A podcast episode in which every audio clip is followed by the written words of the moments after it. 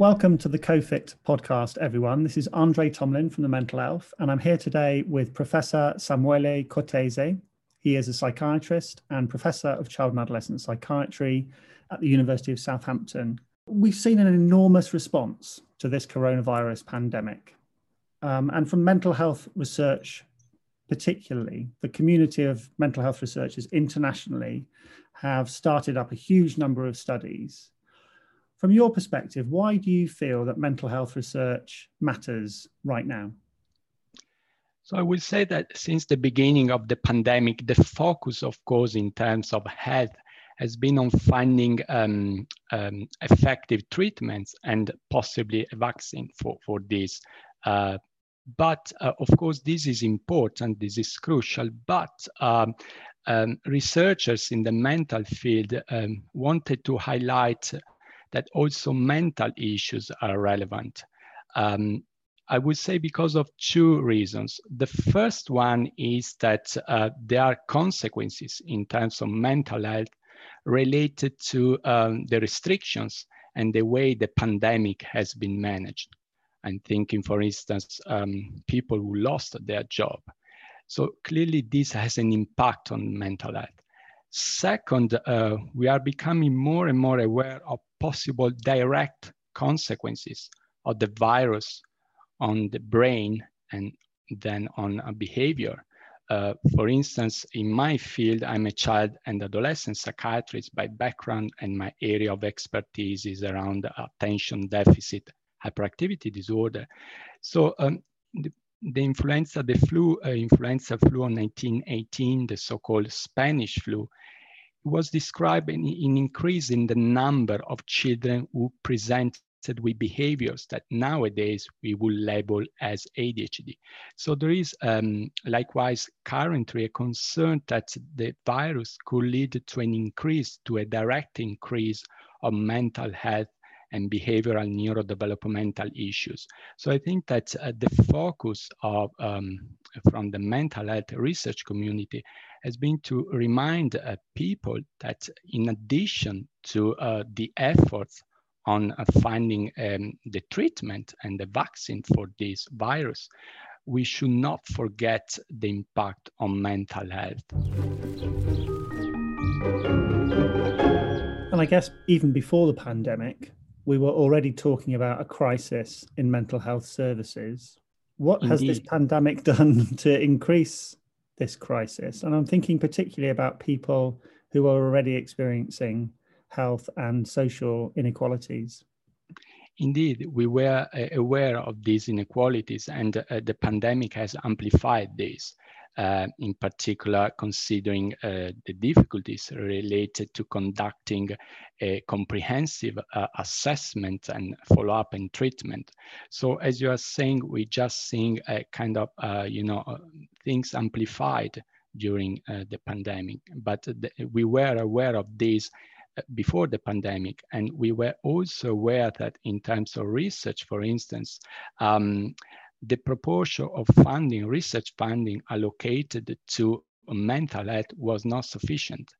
And so we should, uh, we should bear in mind this during the pandemic and um, uh, we should uh, highlight the need for um, a focus on mental health in terms of clinical action, but also research.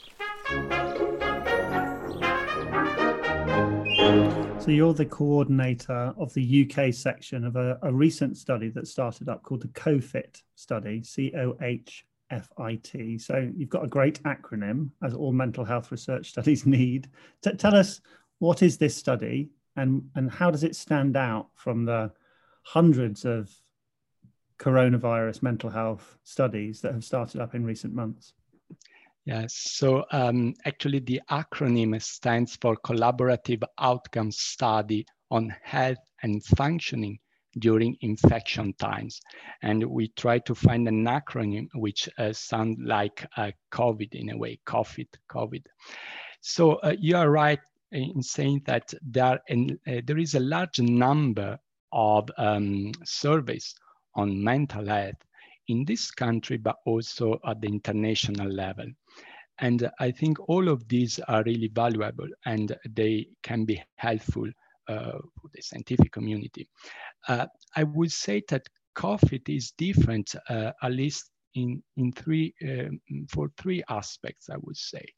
So the first one is that it is, um, to our knowledge, the largest international survey of this kind. Um, there are more than um, 145 countries involved in this uh, survey, with more than 200 researchers across the globe who are collaborating um, with this survey. And uh, so why is this important? Because we are applying the same questions to all these countries. And so this will allow us to understand, to better appreciate how uh, different ways of facing or of uh, managing the pandemic uh, from different governments um, may lead to different outcomes, to different effects.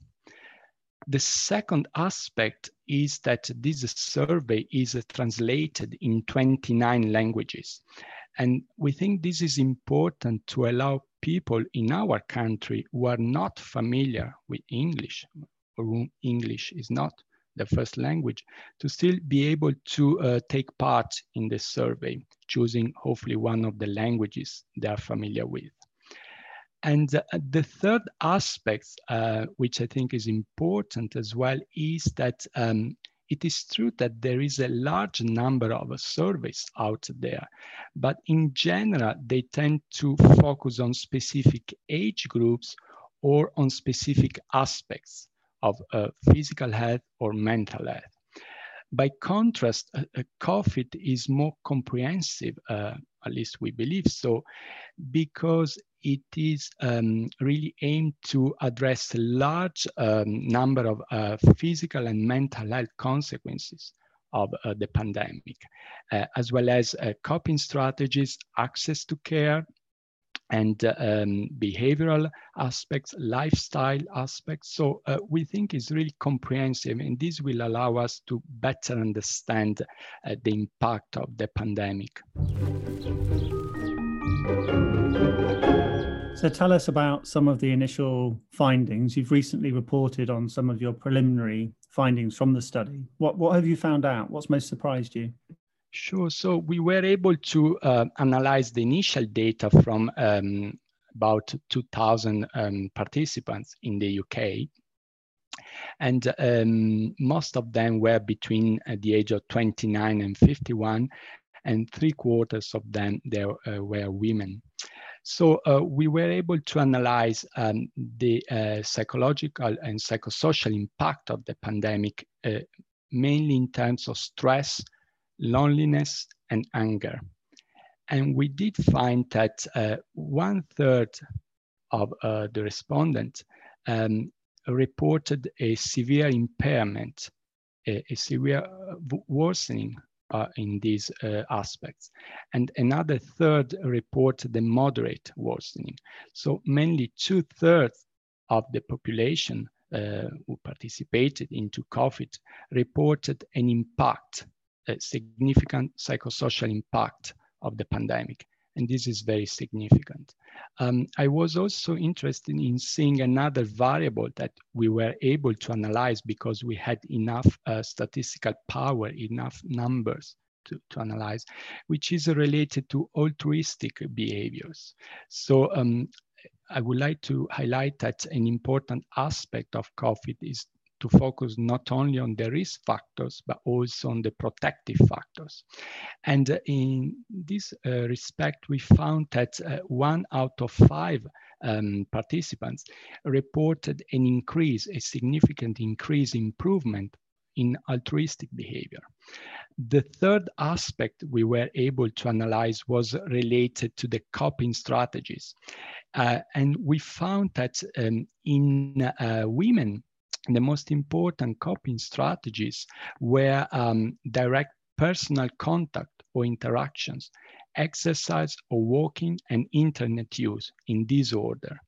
In men, um, the most effective, the most common uh, coping strategies were internet use, exercise or walking, and direct personal contact or interaction in this order. So quite an interesting difference between um, women and men in uh, relation to coping strategies.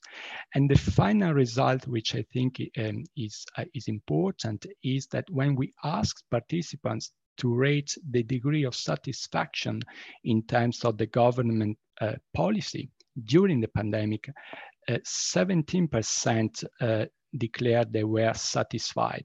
The rest was um, neutral or not satisfied. So I think that these are initial uh, results, which of course need to be confirmed in larger uh, number, larger sample, but they are, they are quite important in terms of public health. So you mentioned earlier that the study is still very much open and that people can go online and complete the survey and it's available in many different languages. Yes, so um, uh, the website uh, can be accessed via uh, www.coh-fit, so COFIT with a hyphen. And uh, it is quite simple in terms of access. Uh, it is anonymous, as I said. So um, if somebody uh, wishes to complete this uh, study, they just need to um, access the website to complete the initial uh, questions. As I said, um, we ask for um, um demographic data, and also there is a special code which will allow us to uh, connect the, the people living in the same family even if it is anonymous, we will be able via this code to connect and to conduct interesting analysis uh, uh, in terms of what's happening um, at the family level. And then there is a series of questions uh, that cover basically um, all the main aspects related to uh, psychopathology, but also uh, the main aspects related to physical health as well as uh, coping strategies, access to care, um, lifestyle, and uh, a, a, number of other behavioral variables. Um, the survey can be completed by anyone in the general population. There are no specific entry exclusion uh, criteria, uh, uh starting from the age of six. And actually there is a version for adults a version for adolescents and another for children. The version for adults lasts about 30 minutes, so we do appreciate it is not a quick survey, but if we want to understand in a comprehensive way um, risk factors and protective factors to inform policies for the future and to help people, we cannot rely on a quick survey. Uh, the good thing I, is that uh, you know one can take breaks it can be stopped and then uh, it can uh, be taken after some time. So uh, even if it is 30 minutes hopefully uh, the majority of um, people will be able to complete it and then there is a version for adolescents, which is a shorter, slightly shorter, and it doesn't include some of the questions for adults. And then the version for children is about 50 minutes. Of course, it is simplified and it includes a series of questions which have been phrased according to uh, developmentally appropriate uh, uh, considerations. And we do recommend um, children can complete the survey on their own, but we do recommend parents to uh, assist them during the completion of the survey, especially if are, we are talking about young children ages six or seven.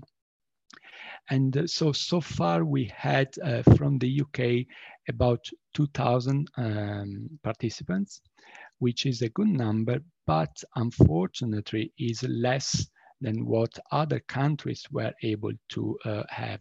For instance, in Italy, more than 10,000 uh, participants were recruited into COH-FIT, and in Germany, more than 8,000 uh, participants completed the survey. So um, we really uh, invite everyone to complete COH-FIT because this will allow us to um, have a sufficient statistical power to analyze um, and to assess in an appropriate way uh, the, the, all the variables, all the aspects that we are interested in.